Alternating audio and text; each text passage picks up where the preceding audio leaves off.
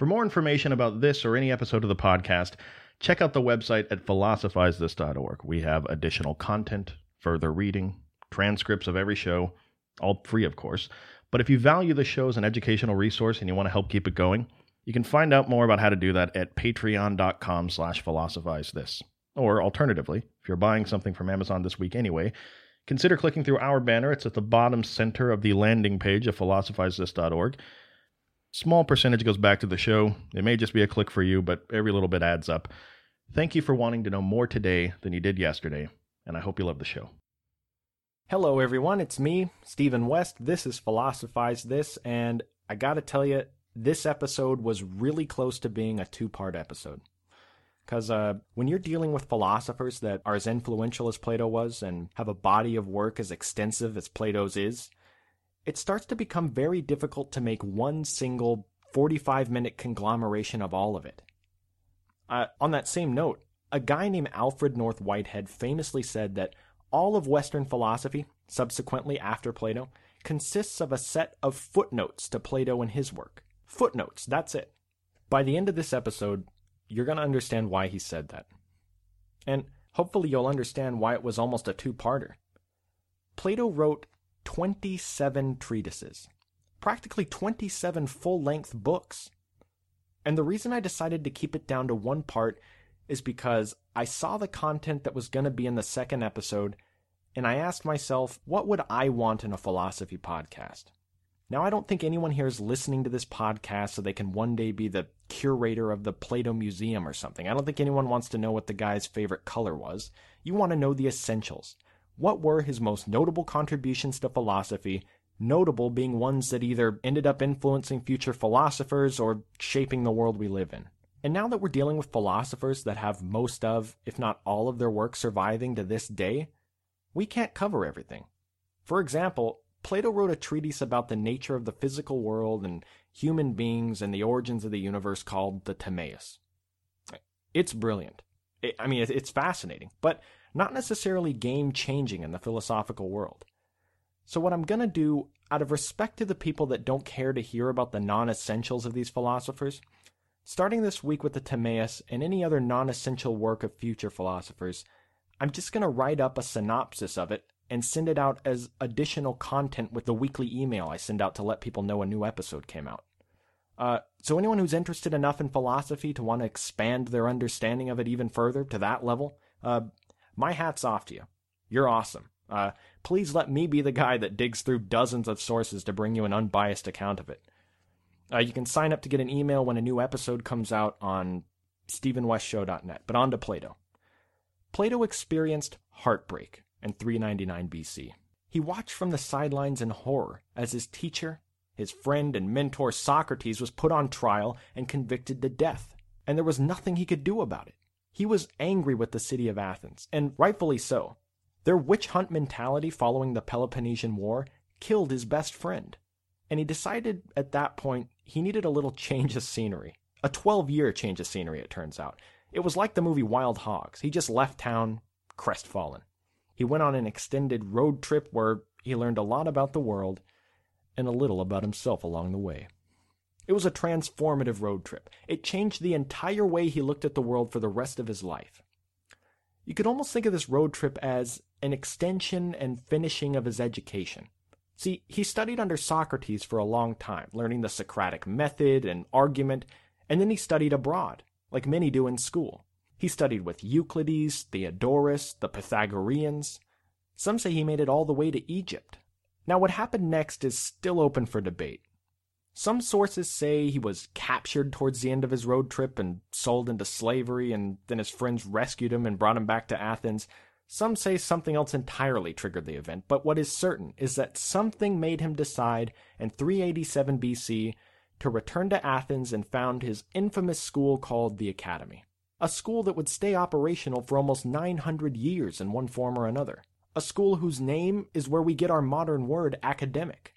He took it upon himself with this new school of his to not only catalog the thoughts of his beloved teacher Socrates, but to also foster and develop future philosophers. But Plato wasn't satisfied with the definition of the word philosopher. You remember Pythagoras' view that it's a lover of wisdom. That wasn't good enough for him. he felt more was necessary to be a good candidate to go to his school.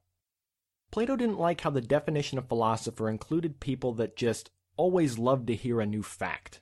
I, am sure we've all known someone like who he's talking about. Some guy goes to the grocery store, buys a Diet Peach Snapple, looks under the cap and sees, Did you know your body is made up of 80% water?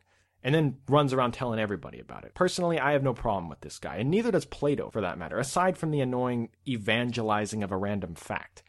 Plato just didn't think this guy should be considered a philosopher. Plato would see him as a sightseer, or someone who enjoys wisdom for the practical benefits or the spectacle, not the wisdom itself. Plato thought non philosophers live in a sort of dreamlike state. They see things they think are beautiful, and then naively think that the objects themselves encompass what beauty is. Really, Plato thought, if they looked a little deeper, what they would see is beauty itself. He didn't think to be a philosopher you should be pursuing wisdom because you love to revel in the fact of the day. A true philosopher is someone who uses their brain merely as a tool in the process of arriving at wisdom. Now, developing future philosophers through his school was only half of his initial plan. He was also committed to continuing the work of his friend and mentor Socrates. And as we talked about last episode, he wrote the Apology, which was the story of Socrates' trial, defense, and conviction but he was nowhere near done preserving his name. See, Plato was another one of these brilliant philosophers that chose to write down their work in an entertaining and sometimes poetic way to try to get people to listen to the ideas underneath the story. For the record, Plato was really good at it. I mean, he, he was a philosopher, but many historians say that his writing is the best writing in all of ancient Greece, even better than famous poets like Homer and Hesiod, and personally I agree. You have to read some of this stuff, guys. It's truly amazing. You can even buy them in paperback at Barnes & Noble now. Even the modern translations keep your interest, which is saying something, considering it was meant to keep the interest of people that lived thousands of years ago. It's really high quality stuff. A lot of what made it so entertaining was that he wrote it as a story, with people just having normal conversations about normal things, and then eventually casually weaving in a philosophical discussion about some abstract idea. Plato would use real people, real names, real personalities of people that lived at the time, and use them as a mouthpiece to deliver his philosophy. A guy I went to school with said to me once that Plato's writing is like crossover fan fiction. And it's true. This is a great modern comparison, actually. For anyone that doesn't know, crossover fan fiction would be like if a crazed fan wrote a short story about Edward and Bella from the Twilight franchise enrolling at Hogwarts and playing Quidditch with Harry Potter. Plato would have different philosophers and different public figures having conversations that they never actually had. Sometimes even people that didn't even live at the same time as each other.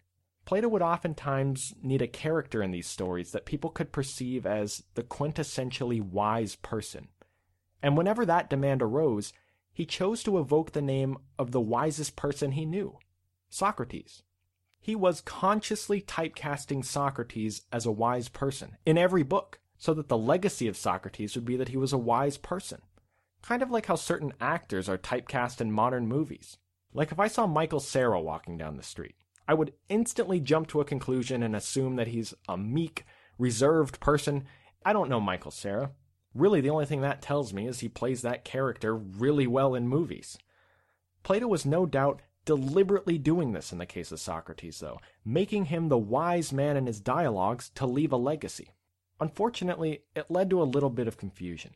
Socrates was a philosopher himself, and he never wrote anything down. So by making him the central character in a dialogue that's actually conveying Plato's philosophy, it can sometimes be difficult to discern which views are the views of Socrates and which are the views of Plato himself. 27 treatises, and all these are separated down into three distinct periods based on when they were written. And each of these periods mark large changes in Plato's way of thinking and the subject matters he covered.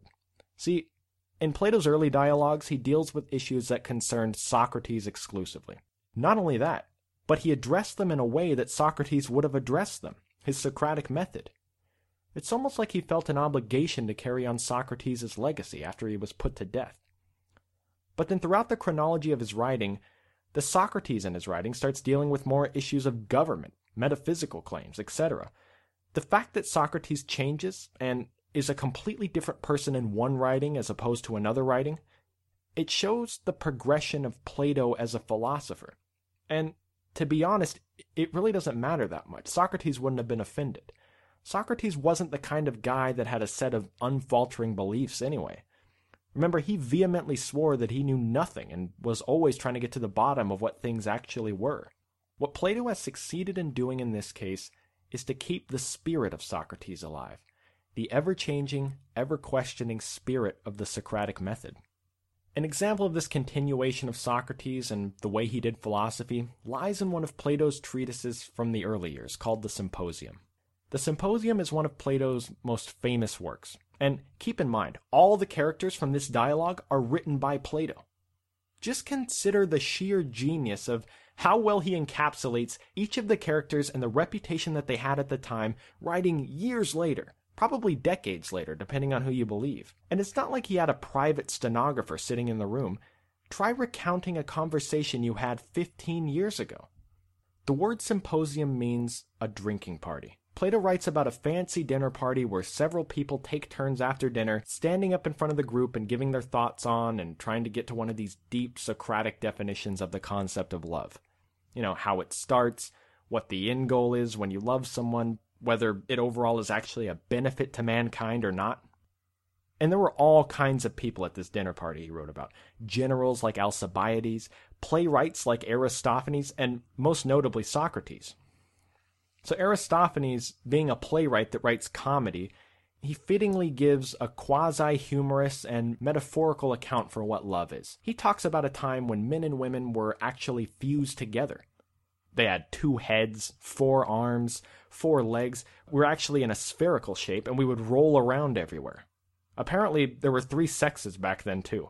Uh, you could be all male, all female, and then androgynous, or like a hermaphrodite, like half male, half female. The all male forms were said to have descended from the sun, the females from Earth, and the androgynous couples from the moon. Apparently, when we had four arms and rolled around everywhere, we were also a little feisty too, because something happened where we tried to take over the god realm, and Zeus was just about to throw lightning at us and kill us all, but he decided. I mean, he wanted to, but he didn't want to deprive himself of all the offerings and sacrifices that humans were going to give him. So he just set his lightning bolts from kill to stun mode and separated us in half. That way they could get twice the offerings they were getting before. So Aristophanes refers to sexual attraction, or erotic love, as the desire humans have to find their other half. They may seek it out for their entire lives without finding it, but the urges and feelings that attach us to people is our way of trying to get back our other half that was taken from us. Apparently, this is also why people often say they feel whole when they're in love with someone.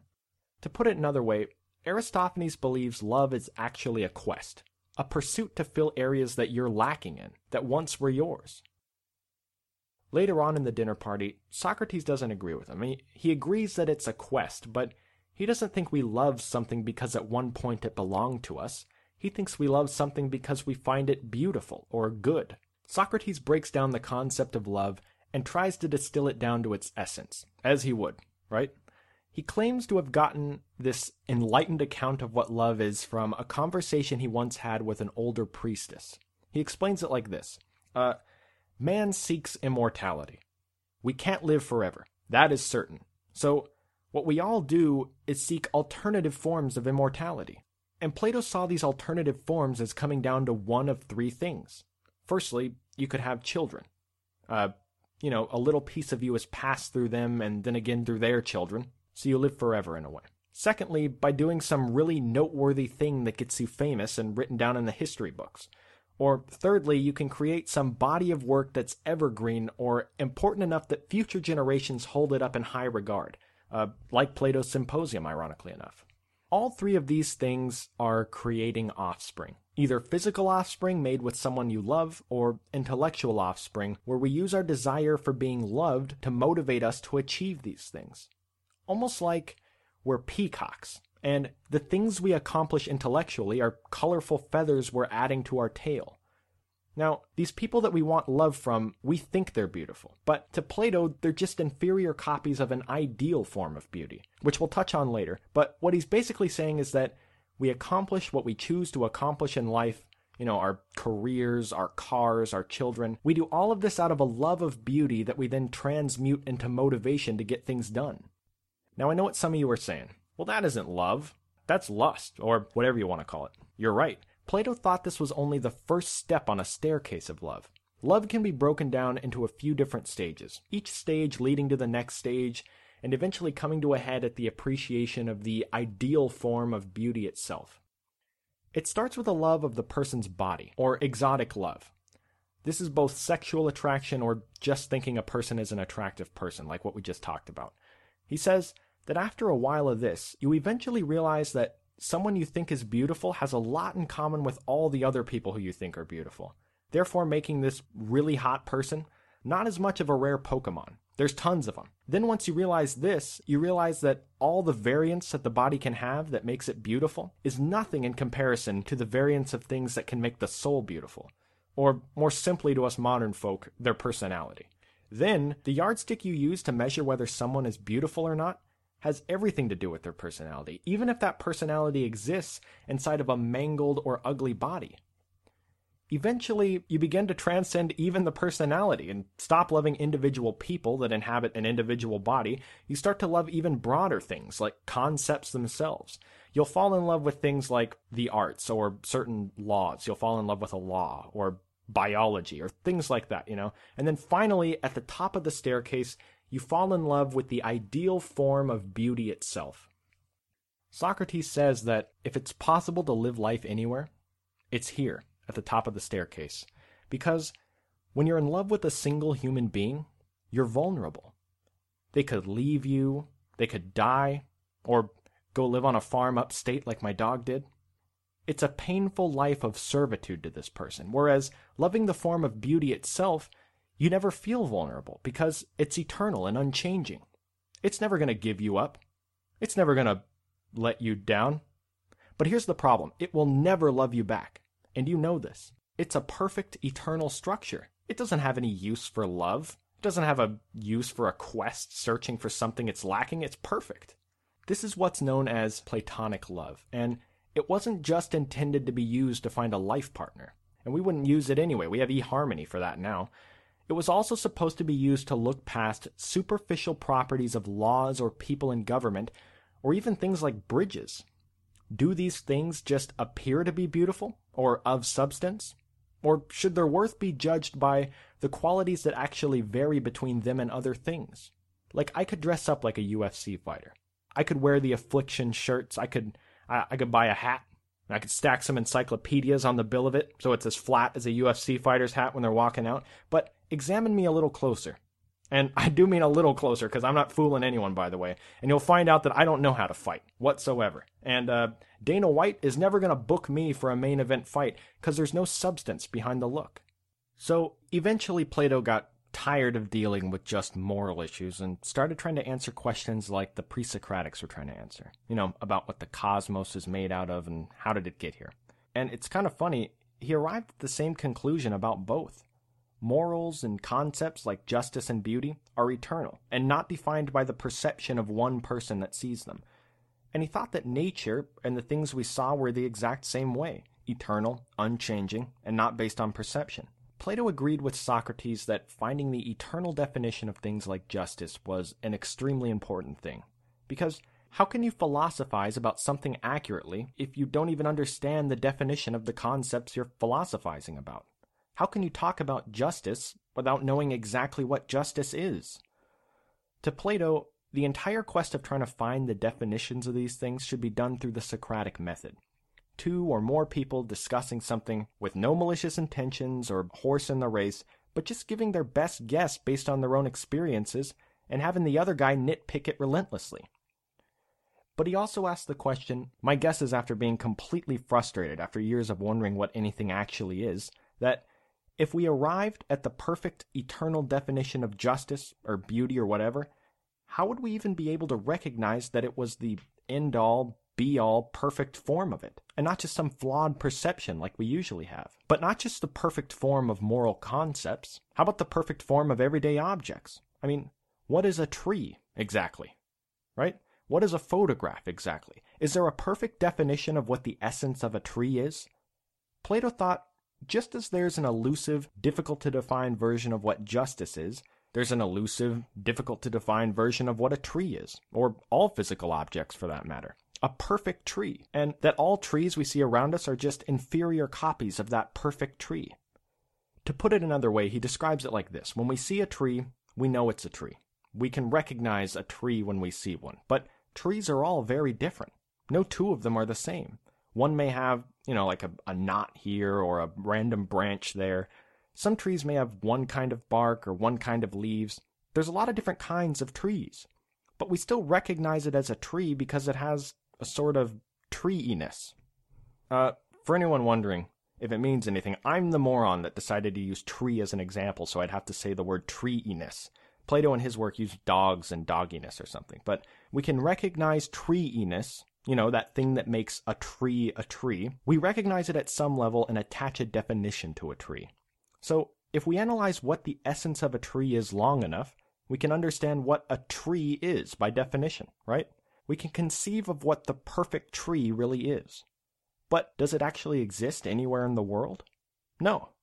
Plato thought that that perfect tree, along with the perfect forms of everything else that exists, including the concepts of justice and beauty, exist in a magical world of forms that's completely separate from the material world that we live in. Humans can't see or smell or touch the world of forms, but they can think really hard for a really long time about the definitions of these things or concepts and access the world of forms through reason. Not only that, but to Plato, the world of forms is the true reality and that the entire world we live in and everything in it, including people and trees and dogs, they're all just inferior copies of the quintessential person, the quintessential tree, and the quintessential dog that exists in the world of forms.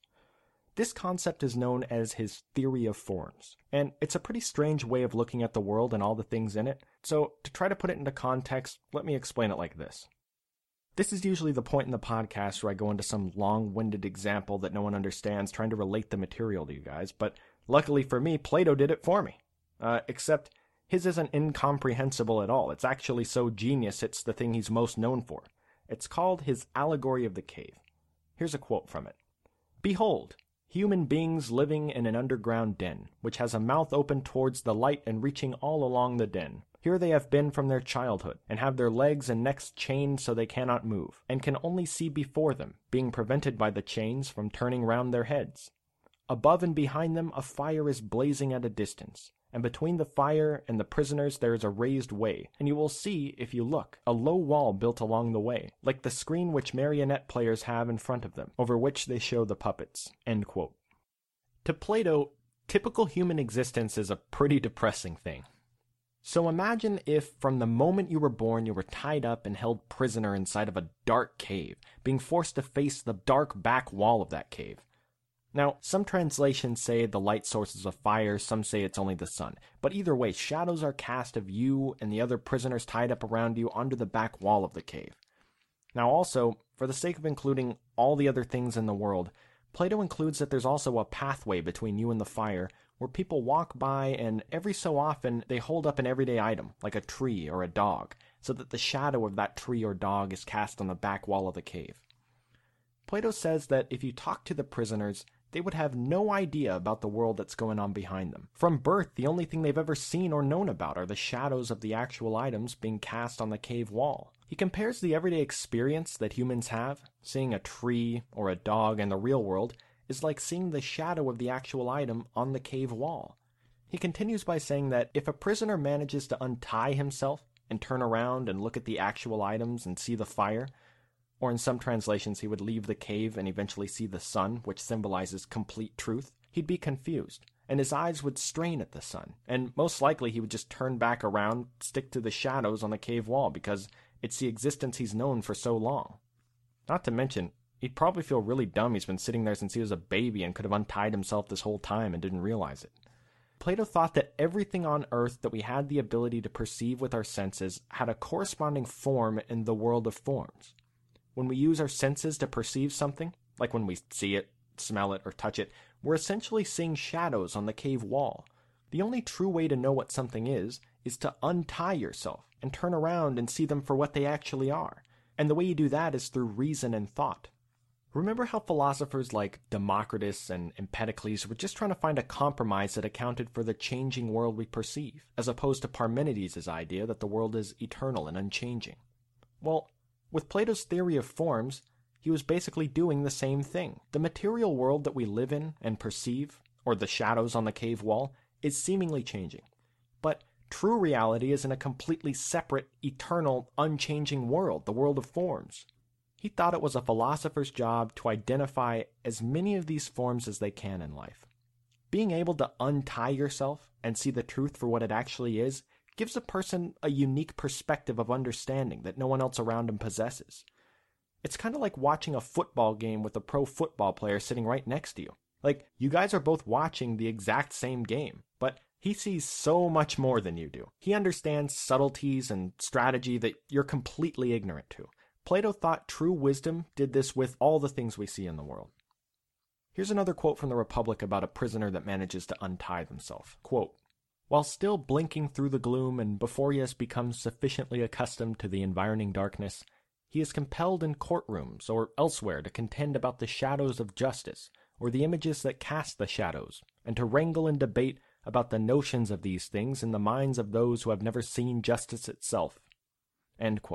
Now, it's important to note there's a lot of really smart people that don't think Plato literally thought that a separate world existed with perfect forms of everything just floating around everywhere. They say he probably was just stating in a melodramatic way that concepts like justice or beauty exist independent of just actions or beautiful things. Human beings commonly mistake just actions and the definition of justice as being the same thing. I mean, he did speak of a different heaven like world but really he may have just been marking a contrast between considering what is a just action here and now and what is the eternal, unchanging definition of justice, regardless of time and place. But there's one glaring problem with his theory of forms and the allegory of the cave. How can we even know what the ideal form of anything is? How can we know the difference between reasoning to an imperfect form of a tree or reasoning to a perfect form of a tree? Plato says that although we don't realize it, we're all born with knowledge of everything in the world of forms. Or as he put it, what we call learning is only a process of recollection. He thought that human beings could be broken down into two separate parts, the body and the soul.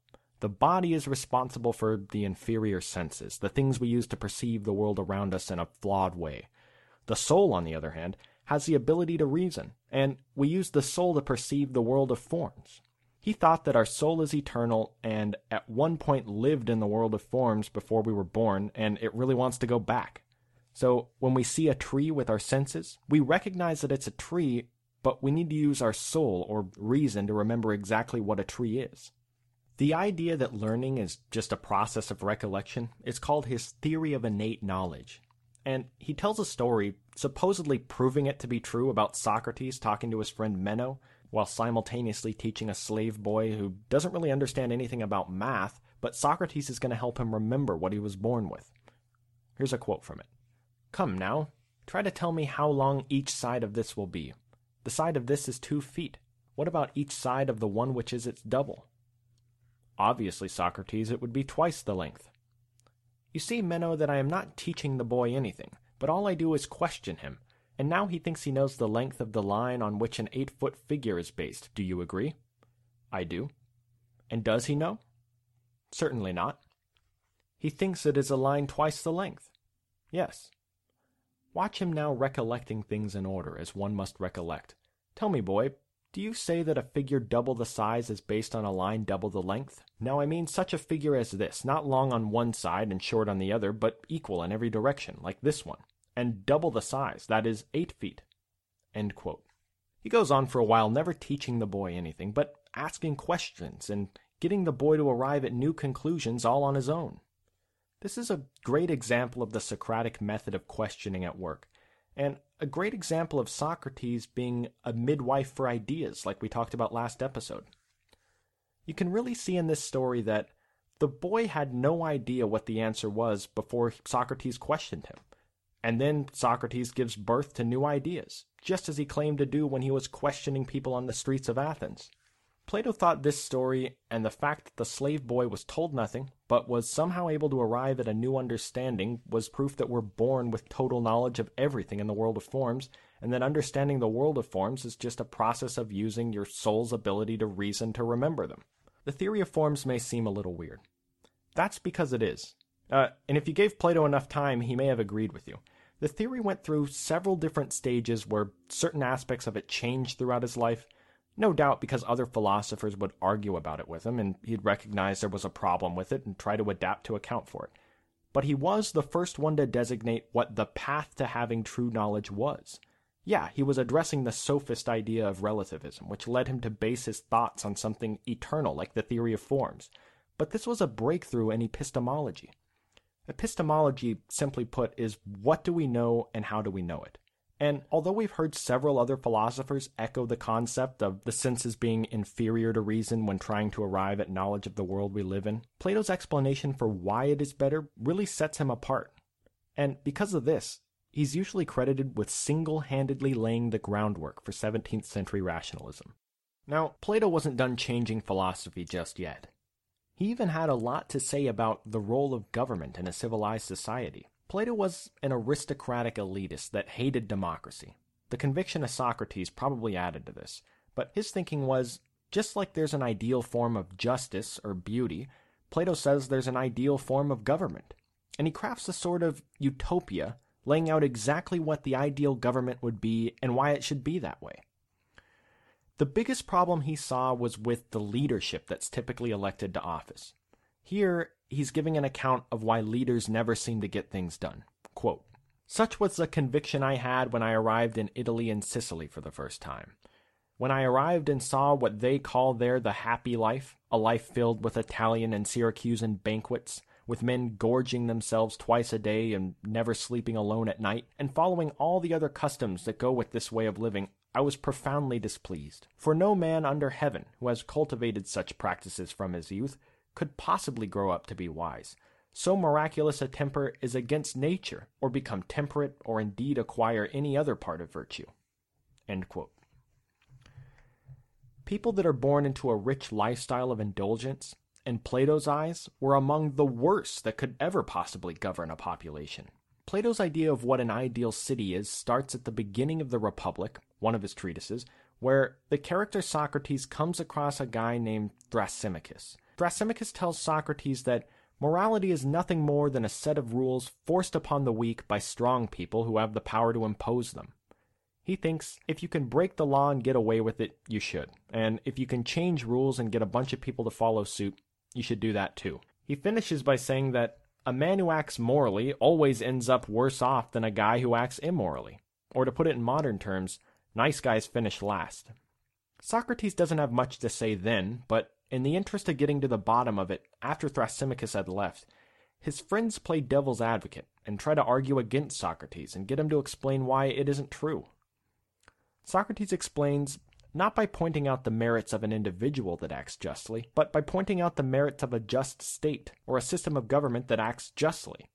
He says that it'll be easier to understand if looked at on a broader scale. Plato is not only going to point out what the ideal form of government is, but He's also going to make a case for why it's in your own self interest to act morally. Simultaneously, in a single writing, tackling two gigantic tasks that have plagued brilliant humans ever since.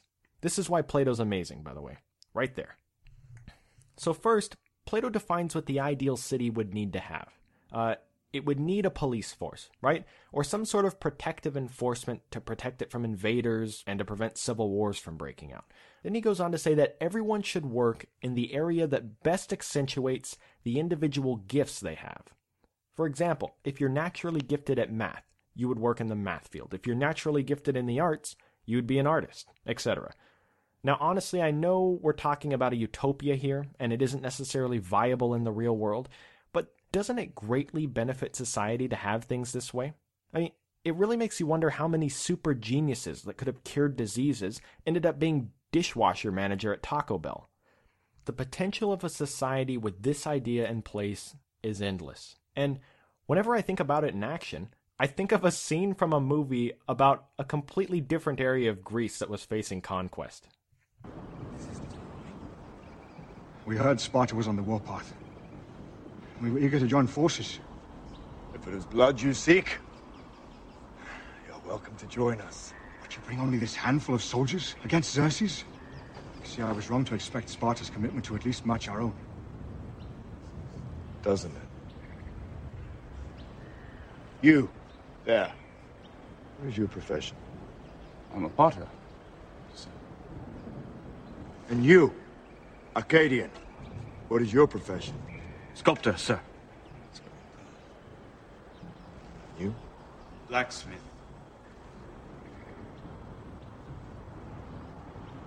Spartans! What is your profession?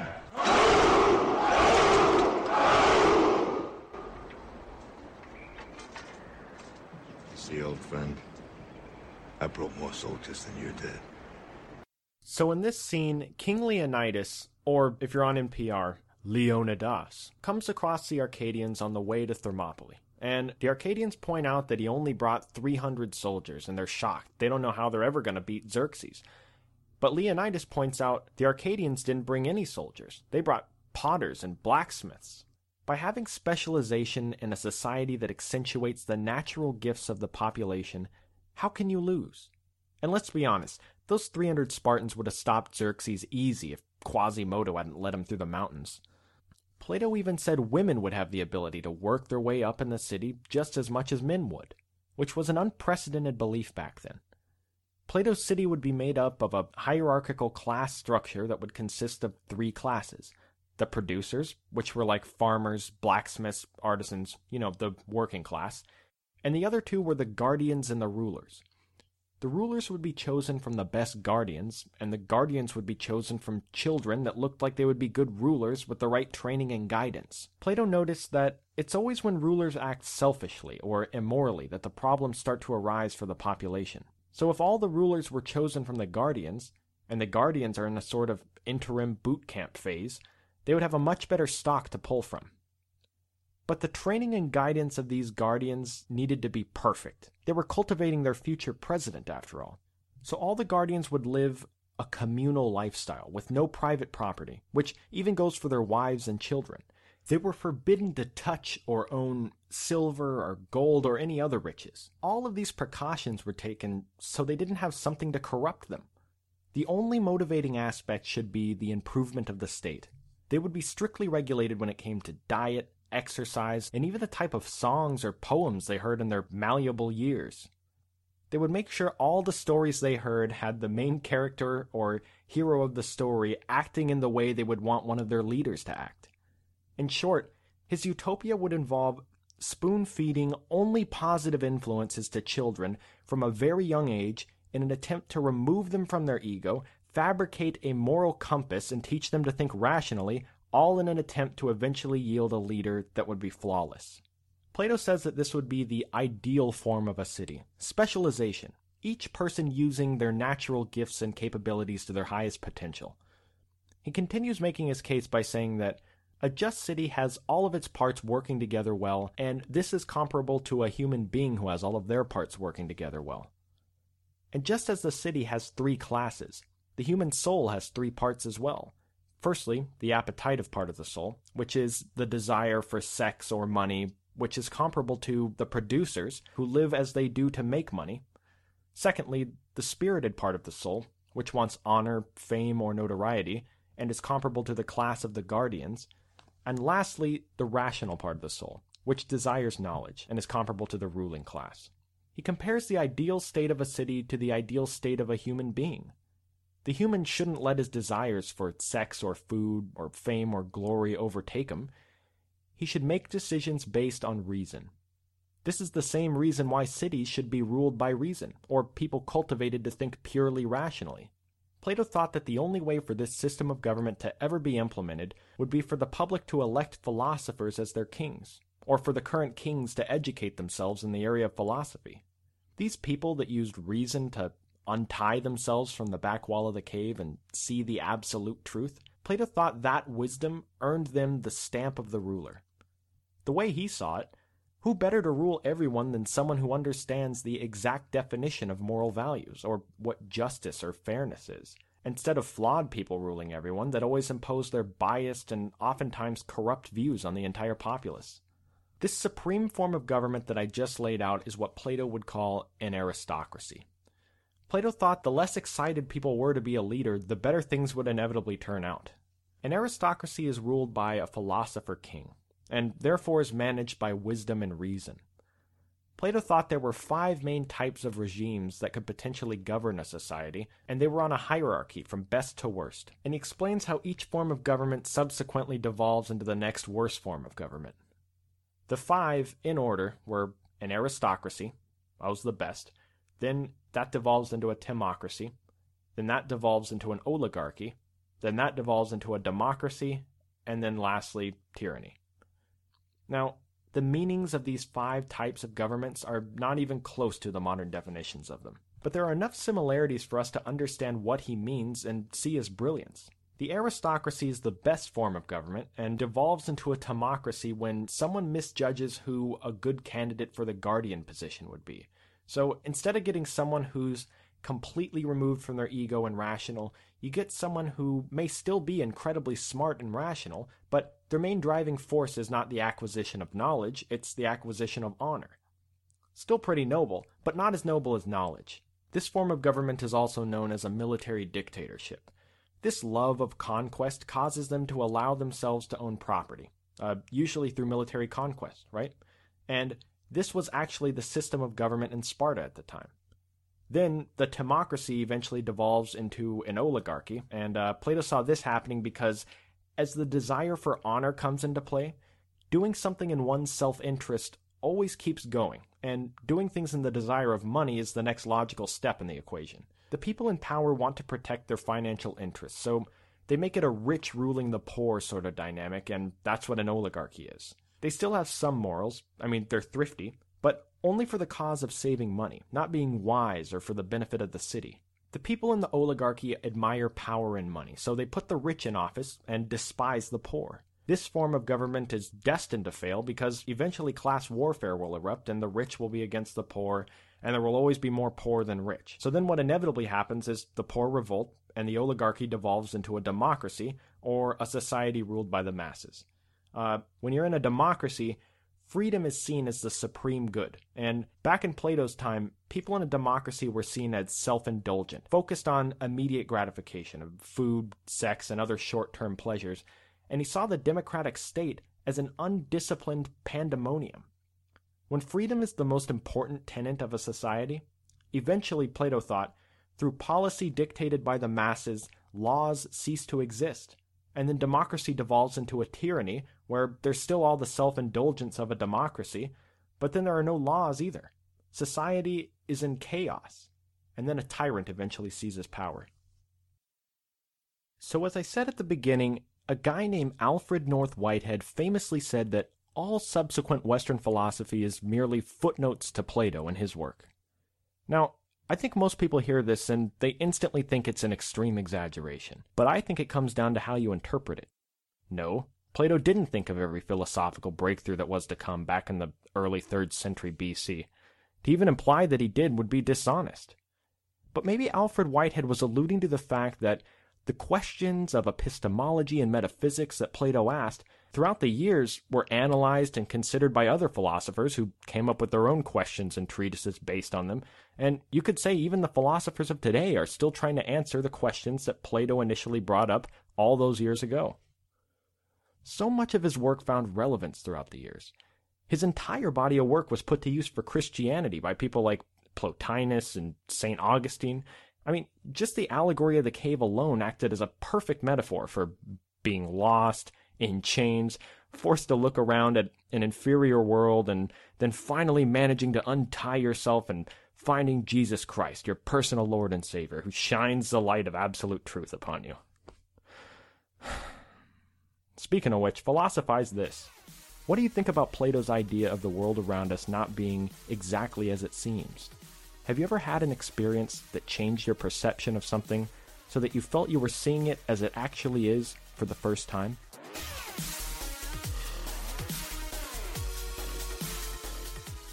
Hey guys, if you love Philosophize This and want to make sure you never miss an episode, consider signing up for email notifications. Whenever a new episode is released, I will personally send you an email telling you it was released, along with a short summary to pique your interest, a picture guaranteed to make you smile, and pretty much anything else interesting in the philosophical world that week. You can sign up on the front page of StephenWestShow.net, and as always, thank you for wanting to know more today than you did yesterday.